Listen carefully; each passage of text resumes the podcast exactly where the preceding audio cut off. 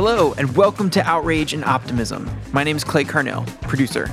This week, we're here in Washington, D.C. for a live conversation about Tom and Christiana's brand new book, The Future We Choose, with three time Pulitzer Prize winner and New York Times columnist and friend of the pod, Tom Friedman.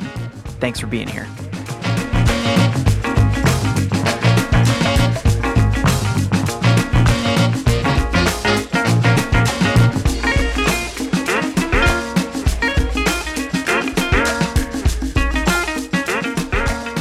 So, yeah, the future we choose is out. I'm literally holding it in my hand right now. Can you hear the pages? It's a real book. It's not just available for pre order, but for order.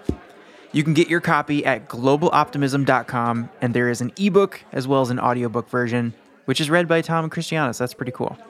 Okay, so we're here at Politics and Prose, a bookstore in Washington, D.C., for a The Future We Choose live book event.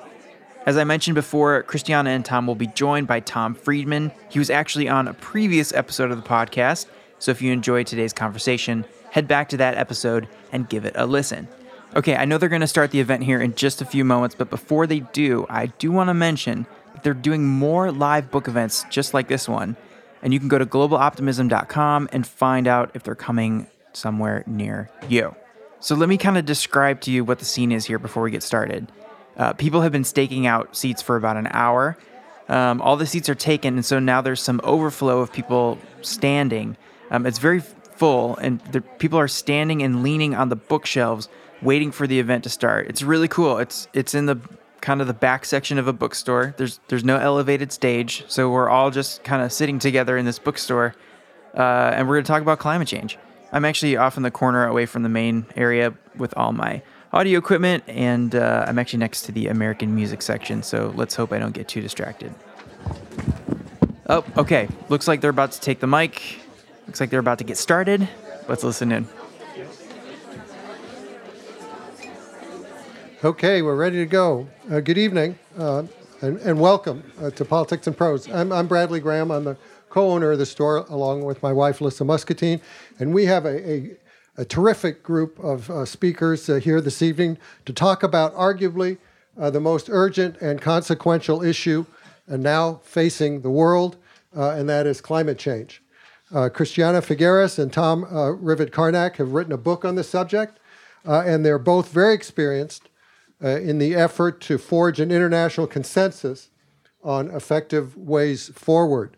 Uh, Christiana is a longtime Costa Rican diplomat who served as executive secretary of the UN Framework Convention on Climate Change from 2010 to 2016, coordinating the negotiations that produced the landmark Paris Agreement more than four years ago.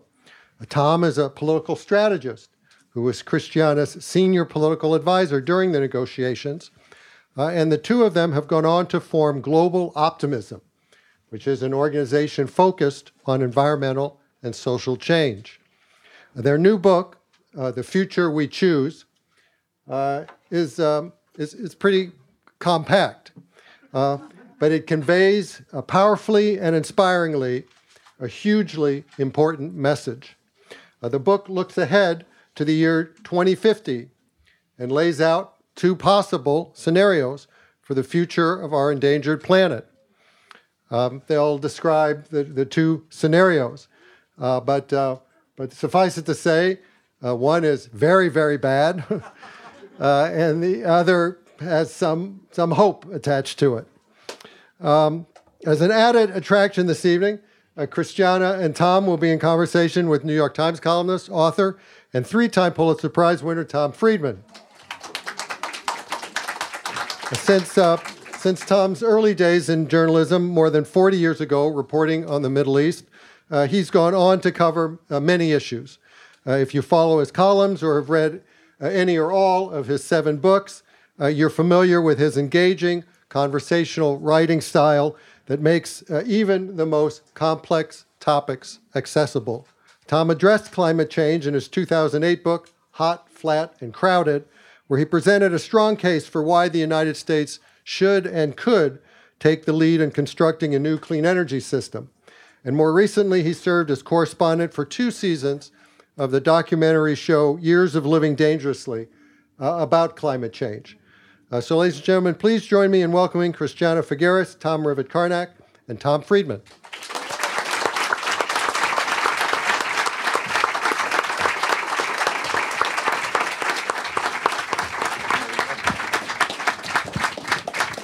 Thank you very much. Great to be back at Politics and Prose.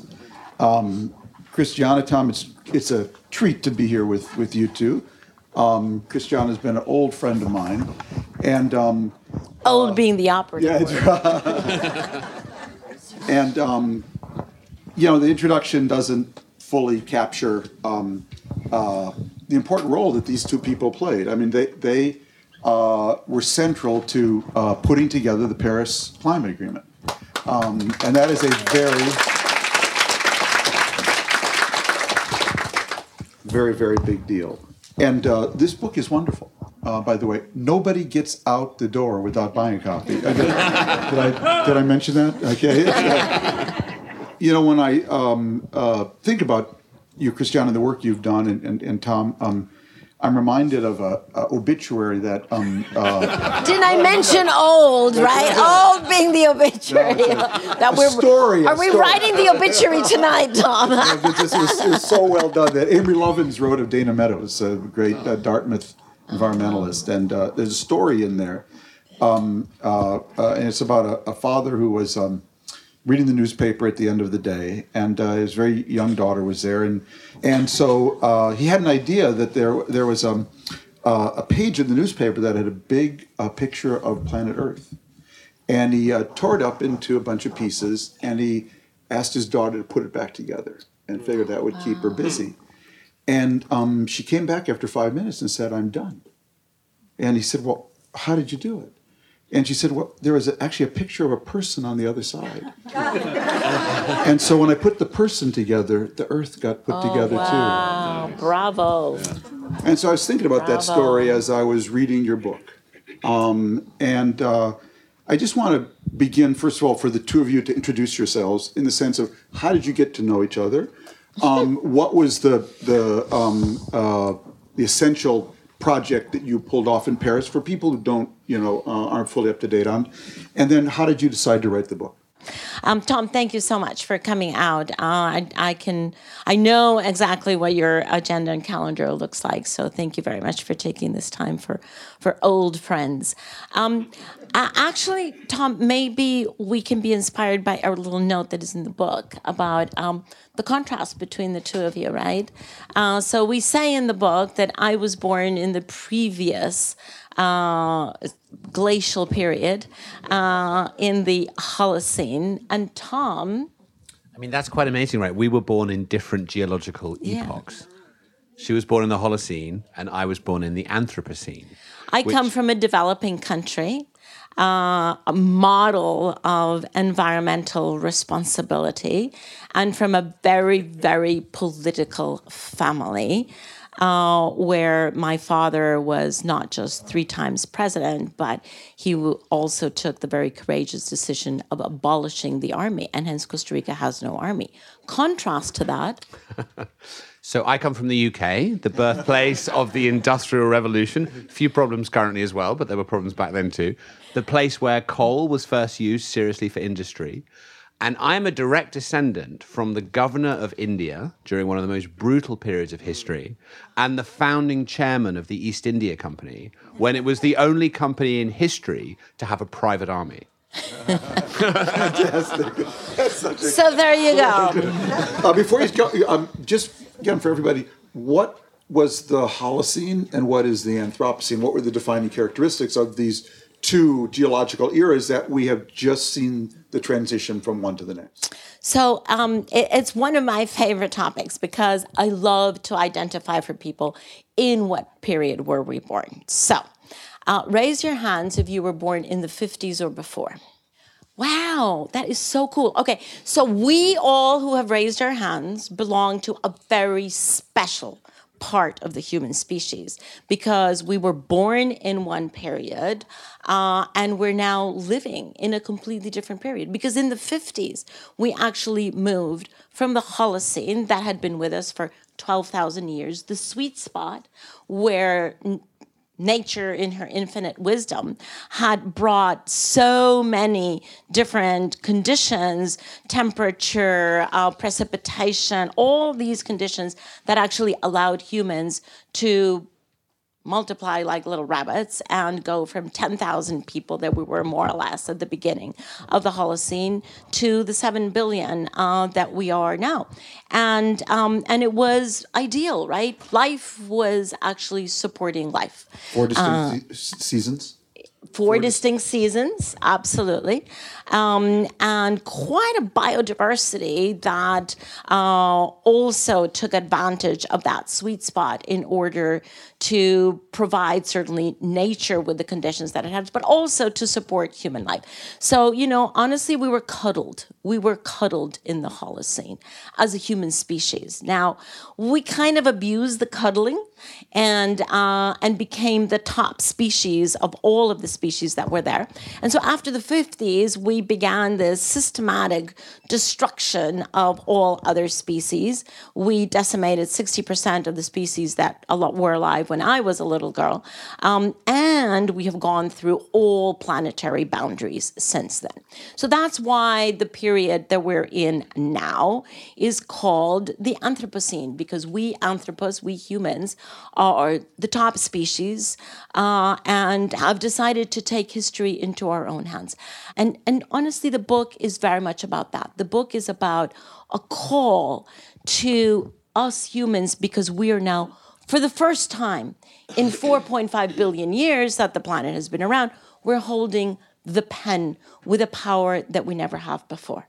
And we have the power over the next 10 years, but only over the next 10 years, of actually writing what the history of the rest of the planetary existence and human existence is going to be. That's the first and last time that we are holding that power in our pen.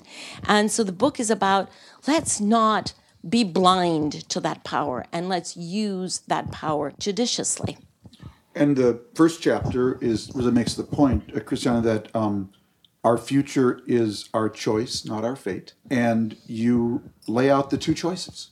Share that with uh, our audience here. What are the two pathways? So, so absolutely. So we make the point that the future is a choice now, right? It is still a choice now. There will come a moment extremely soon where the future is no longer a choice. And that's for the reasons that Christiana just laid out. If we want to keep climate change within manageable limits, which is generally regarded as less than 1.5 degrees of warming, we need to reduce emissions by 50% in this decade. Right? That's the first task.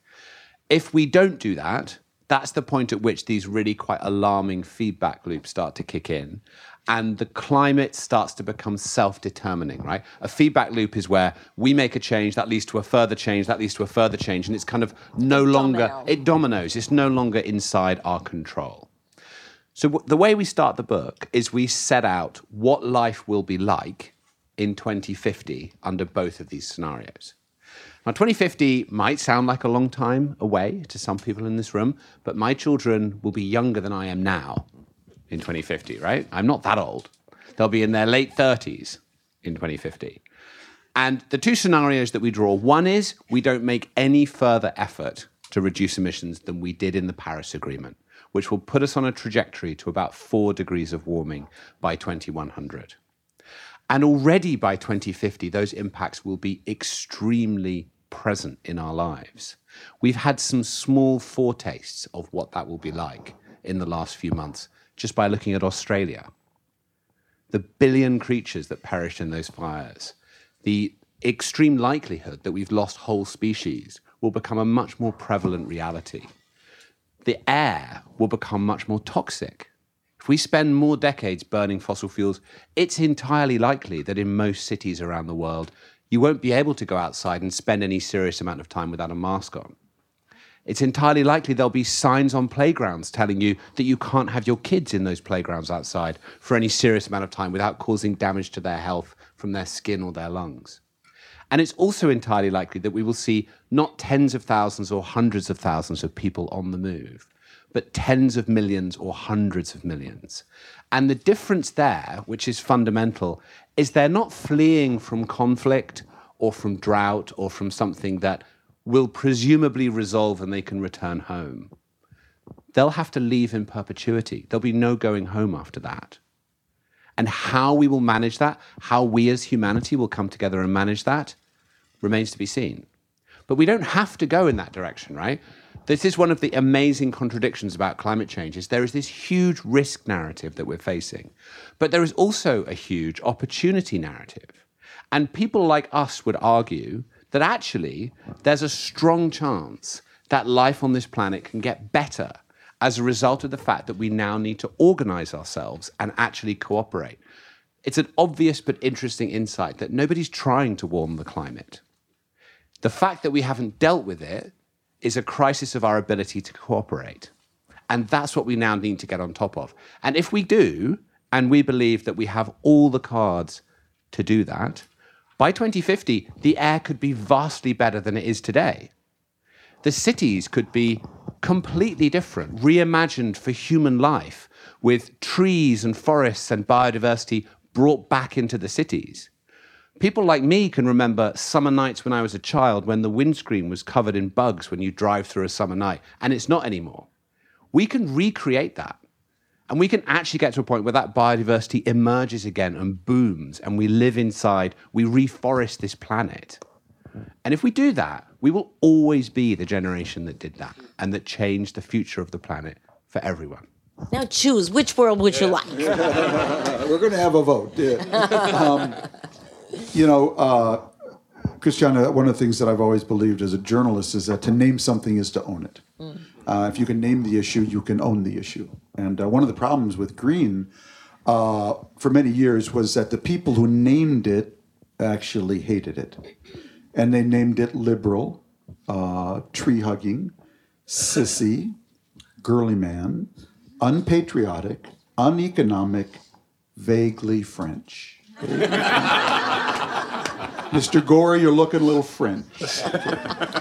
and um, what I like about them, it's been my project as well, is to rename green geoeconomic, patriotic, capitalistic, innovative, entrepreneurial. Green is the new red, white, and blue. Okay, so um, uh, we have to recover the language. But one of the things I, I like about your book is that you've done that in a whole chapter of kind of reframing the language of abundance, opportunity, regeneration.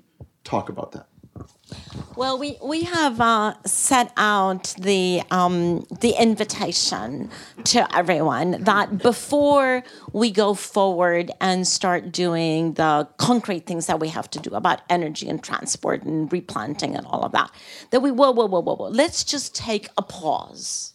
Let's just, you know, pause for a minute and check how we're thinking about this. Because our sense and what we've learned from uh, working and then delivering the Paris Agreement is that whatever you are thinking is substantially whatever you create. And we learned that if you go at something with a sense of self-defeatism, that it's highly likely that you will be defeated. Uh, whereas if you go at something with a decisive choice, a determination, a gritty determination to harvest all the ingenuity, all your stubbornness, which is what we call it, to actually conquer a challenge, then there's no guarantee of success but there's a much better likelihood. So we talk about changing three mindsets. One is moving from defeatism and doom and gloom and all of that, you know, that that we understand and we are part of because the pain of what we are losing right now hits us very deeply. And at the same time, we understand that if we crawl into a little box of anger, despair, fear, doom, and gloom, we're not going to do anything positive to change it. So we are calling that stubborn optimism. Crawl out of that box, take that energy, and transform it into something that is actually going to do everyone some good.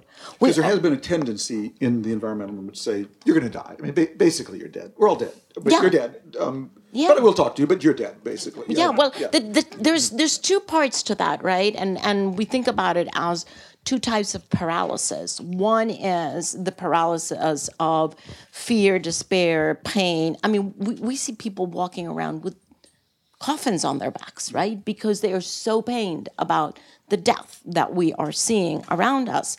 Um, and so that paralysis of fear and despair and hopelessness, unless you're able to tap into that energy and transform it sort of in a martial art wisdom way, then we don't get anywhere. And the other paralysis is the paralysis of indifference, of who cares, right? I mean, this is going to happen somewhere far away from wherever I live, not certainly not in my backyard, certainly not in my lifetime, certainly not to my kids. I mean, an incredible exceptionalism that thinks that there are individuals um, that are exempt from this, and that is fallacious. And so, both types of paralysis is one that, or both types of them, are um, sentiments that we're actually trying to convert and say, we understand that you may be in either of those boxes. We're not blaming you. We understand the reasons why. And let's think is this really what you want to do? Is that a conscious decision or is it unconsciously that you're there? Can you exercise the, um, the freedom that we all have to intentionally choose to focus our attention, our energy, our creativity, our ingenuity toward actually making this world a better place so that we can have the world that Tom has just described. World number two. It's like door number one, door number two. Do you remember doors and doors? Talk about in that context, Tom, endless abundance. Mm. The idea that actually, um, if we were able to create kind of ecosystem solutions where we collaborated with one another, not zero sum solutions where I grab mine and you grab yours, we actually can be environmentalists in a world of endless abundance. Right. So, so, so another of these mindsets that we talk about in the book is um, is is something fundamental that we need to shift to, right? Which can seem counterintuitive.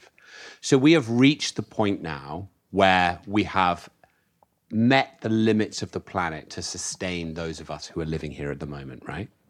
And the natural inclination based on our mentality, because our economic system values scarcity, right? If something is scarce, it's therefore valuable. And if it's abundant, it's meaningless.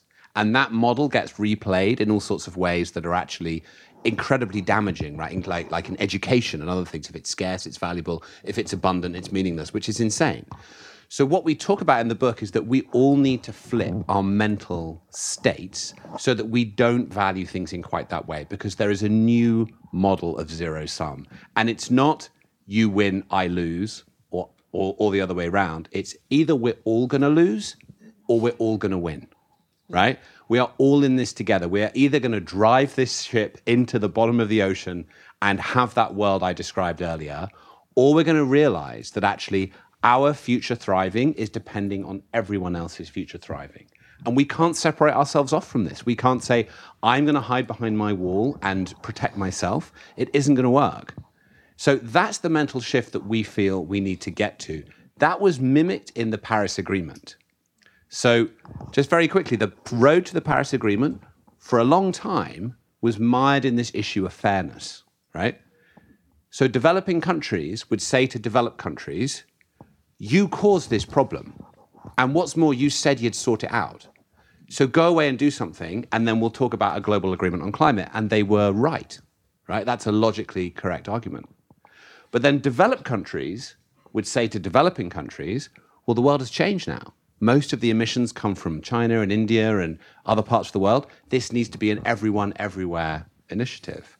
And those arguments about fairness kind of fought each other out for years. And it became incredibly difficult to make progress. What was done in Paris was this was flipped.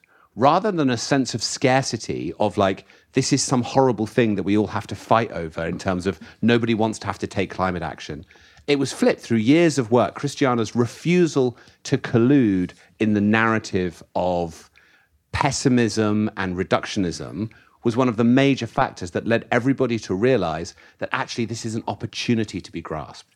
We can flip this around. We can say this is in our own interests to take these steps. And that was a new kind of abundance. Taking action on climate change creates a better world for everyone, it creates economic opportunities. And that is, in many ways, a mind shift right? That then leads to the opportunity where we can make progress. Um, you've got a kind of 10 step um, approach to act, you know, activism. Go through, the, go through all 10 for people. Go through all 10. Can we do that? Um, before we get there, can we actually go to the third mindset? Please. Because it is very fundamental to what we go out there and do. And we call it radical regeneration. And what we mean by that is we tend to forget that we have a regenerative spirit that is innate to all human beings. Evidence. If a person who is loved and dear to us has a hard time, the first thing that we immediately do is we go to that person and we take care of that person and we build that person up in whatever ways are needed in order to have that person come back up to where they need to be. We don't always do that with ourselves, and that's one of the things that we say we have to do that with ourselves because we tend to forget that we also need this regeneration. And we also need to do it with everyone else, not just with those who are near and dear to us, but to understand that there actually is no barrier, no wall, no distance between those mothers who are right now having babies in the Sahel and those of us who are sitting here. Right? We have to be able to extend the arc of regeneration across all of humanity, those who are near and dear, and everyone else. And then we have to be able to extend that arc over nature in the understanding that we have destroyed the basis of human life to the point where it may not be able to sustain us anymore, and that our responsibility is to go out there and actively regenerate, regenerate the oceans, regenerate the soil, regenerate the air, regenerate everything that is actually giving us, providing us with the very basics of life. Where do you think your water comes from? Try to, you know, spend a couple of days without any thing to drink. Where does food come from? Whether it's animal or plant, it comes from nature.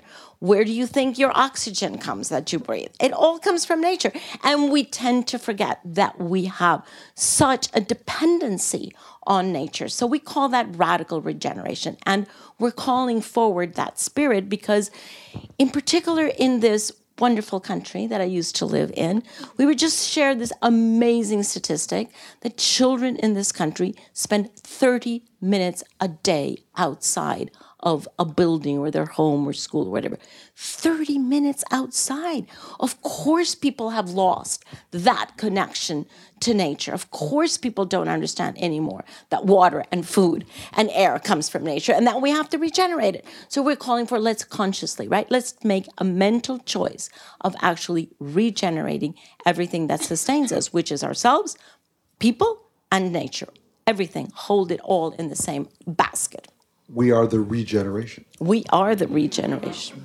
So, in, in writing about this issue um, in 2008, Christian, in, in Hot, Flat, and Crowded, I argued that um, I have a principle when it comes to to green, and my principle is that if it isn't boring, it isn't green. And uh, what I meant by that is um, everyone wants to be Christiana Figueres, organized the Paris Climate Agreement. I mean, that's pretty cool, I got to say. Um, Glad you think so. I was there. It was cool. At the end, yeah. be Al Gore winning, you know, Oscars and Nobels and whatnot. Um, but you know, one of the things I learned in, in in my own work on this issue that one of the great actually heroes um, uh, uh, of green, this was back when I was writing in 2008 about it, was a guy who worked for NRDC who figured out how to actually have the energy usage of every Coke machine.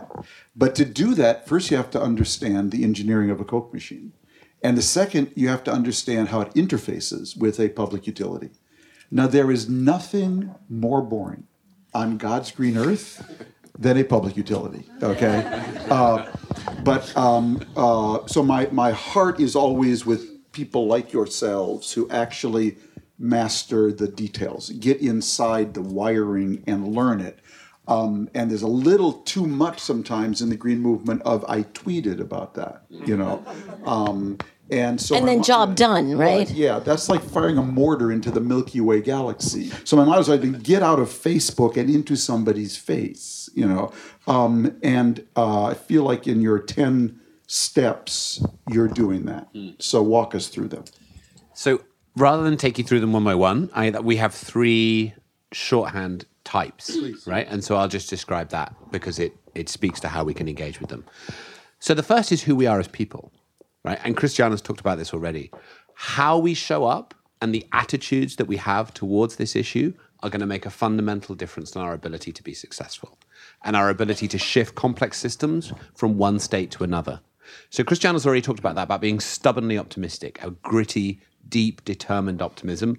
And actually, optimism has often been most relevant in history when the outlook has been the darkest. And people have held this sense of optimism as a torch in the darkness and refused to accept it. But we also have other principles and ways that we think people should approach this. One of the things we say is we think it's now it's time to really feel this in our bones, right? To feel the sadness of this. This is a really heartbreaking thing that's going on. We're losing species all the time. We're losing coral reefs. We're losing amazing, beautiful ecosystems that have taken four and a half billion years of evolution, unique in the universe, as far as we know, to be created. And that's happening on our watch. We think we need to look straight at that. And that has a cathartic effect. And in our experience, that can lead to a kind of deep, calm resolve that we will spend our lives refusing to accept this and doing everything we can to change it. However, that's not enough, right? We need to move from that's what we do inside of ourselves. The next step that we talk about, the subcategory of the 10, is our own personal responsibility in our lives, right? We all have a big impact on the climate as individuals. And I know there's a dichotomy between that and systemic, and we'll get to that in a minute. But as individuals, we have to take responsibility for that. Now, if you look at the climate science, we need to, at minimum, halve our emissions in the next 10 years. That's enough time. We as humans tend to overestimate what we can do in a year and underestimate what we can do in 10. If we think about this with information, organization, and investment, we can actually make those changes, right? Doing something in 10 years, that's long enough for you to think about the capital and carbon intensive items in your life, your boiler or your furnace or your air conditioner or your car, and make a plan and work out how you can replace those if you need to with something that is fundamentally different and much more beneficial for the climate. It also gives you time to think about what kind of life do you want to live? How do you want to generate revenue? How do you want to how do you want to make money? What sorts of things do you want to do? That's enough time for you to retrain and do something different, make a different contribution if you want to. Or to try to reorganize your life in such a way that you don't have to, for example, get on a plane every week, etc. And this is a process that we're going through. There's also issues around how you eat. You know, eating meat is a major thing. Making a plan so that you stop eating meat one day a week, two days a week, whatever it is. That's better for your health and it's much better for the planet. Giving time in an emergency is actually gives you a different perspective on this. And once we start thinking about this, not in a panicked way, okay, we need to do something about this and we have a period of time to do it. And the third level of action that I would talk about that's in there as well is about how we relate to power.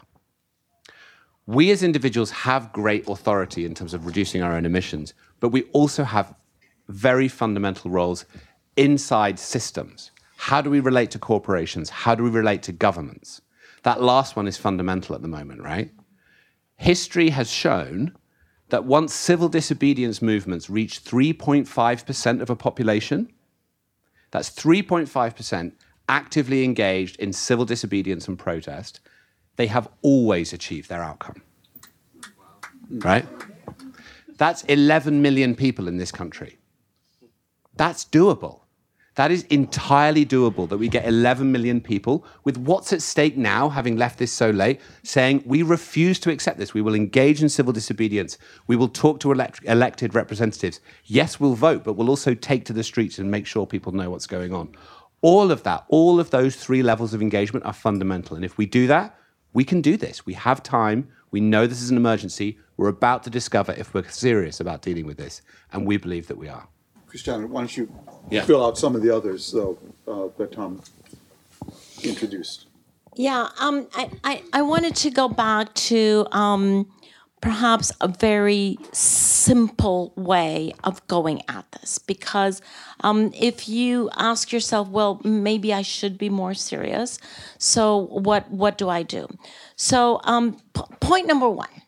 You can go into Miss Google and you type in quite simply carbon calculator. And there are many of them uh, put out by many different institutions. So you can choose your carbon calculator of your choice from your respected institution, and then it will ask you several very basic questions, uh, all to do with your energy use, all of which I guarantee is subconscious to us because we all walk into a room, turn on the air conditioner, turn on the heat, turn on the lighting, turn on the stove, whatever, connect our computers, connect our 300 other devices, and we don't even think about either the quantity or the quality of the energy that we're using. So the carbon calculator will begin to make that a little bit more conscious for you. And at the end of those questions, the carbon calculator will tell you what your yearly emissions are. If you live a typical life in the United States, and probably this is an over typical audience here, but typically the United States citizen will put out 20 tons of, uh, of emissions per year per capita. So let's say, you know, when you go in, you actually end up with 30 okay, don't condemn yourself, you know, and don't say, well, actually, this is a real problem because most countries actually one ton per capita or two tons per capita, which is true. That is the majority of countries. The point is, where do you start? So, without condemning yourself or feeling guilty about it, just where do you start? It's our eh, all of us start wherever we are. Then you can start to figure out what are the low hanging fruit that you can begin to change. How you, as Tom said, what you eat, where it does it come from, um, how you heat your house. Do you heat it in a completely uninsulated office or home? So that you're not just heating your own home, but you're heating everybody else's home around you. Unnecessary. I see here some Washington Grove neighbors, and we're very good at that. Um, I, I, used to live in Washington Grove, a wonderful neighborhood, and um, at some point I thought, well, I better figure out, you know, what my energy consumption is. So I asked an energy auditor to come in and do an energy audit, and it took him, you know, several hours to put the house under pressure, uh, and then you, it shows you where energy is just coming in and out without you knowing. And he said, Wait, wait, wait. What did you say you work in? I said, Climate change. He mm-hmm. goes, Lady, I've been an energy auditor for 17 years. I've never seen a house as bad as this. so it just goes to show, you know, we just have to lift all of this out of, you know, un- blind blind use of energy and make it much more visible what is the energy that we're using. Um, and the fun thing is you cut down on unnecessary energy use you're actually doing your favor to your wallet. You cut down on red meat use you're actually doing a favor to your personal health. So there are so many things that you can do immediately but then as tom says we have to make a plan and we have to say, okay, whatever it is, let's say I'm at 30 tons. Uh, well, I have to be at 15 by 10 years from now. And it's totally doable, totally doable. And not knowing exactly how we're going to be at 50% cut is no excuse to not assume the responsibility of figuring that out. And that's another lesson from the Paris Agreement. Honestly, none of us knew how we were going to get to the Paris Agreement, but it didn't stop us from saying, right, we have to get to a global agreement that everybody unanimously, all 195 governments of the world, will agree to a common path. We didn't know how we were going to do it, but that didn't stop us from committing to do it. So that's the difference, right? We can no longer be incremental. We now have to go to radical. We have to be determined and committed to actually do what our kids on the streets are telling us that we have to do. And it is completely possible. We should get out of the myth that climate is so complex, it's so costly, that we're not going to be able to do it. What is costly is unabated climate change. We have to change that chip and understand you know what? It actually is a much better world much better world that we can construct. And instead of just pushing through all of this responsibility, let allow, allow ourselves to be pulled in the direction of a much better world. Well, to, to summarize, um, you know, scientists say um, our task is to avoid the unmanageable and manage the unavoidable. That's where we're at right now. And to end where I began with Dana Meadows, we have exactly enough time Yeah. starting now. Yeah, starting now. As I said, uh, nobody leaves, the doors are locked unless you buy a book. Uh, the future we choose, thank you so much. Thank you. Books are available at the checkout desk. Okay, cool. That was fun. There you have it, another episode of Outrage and Optimism. Outrage and Optimism is a production of Global Optimism and is produced by Clay Carnill. I'd like to thank Callum Grieve, Pete Cluttenbrock, Sarah Thomas, Chloe Revel, Marina Mansilla, Danielle Fink, Sylvie Snow Thomas, and the team at L Communications, Zoe Charlock Antich, Lara Richardson, Sharon Johnson, Nigel Topping, and Michael Northrop. A few special thank yous. Cameron Russell, who chaired the event at the New York Public Library this week for the book launch, Politics and Prose for hosting this week's episode of Outrage and Optimism, and also a huge thank you to Tom Friedman for creating and shaping today's conversation. Okay, okay, okay. Before you go, there is so much going on online, and we're posting new and exciting content as Tom and Christiana are doing interviews and as the book is being rolled out. You can find us online at Global Optimism or search the hashtag The Future We Choose on Facebook, Twitter, and Instagram. Okay, it's been fun. We will see you next week.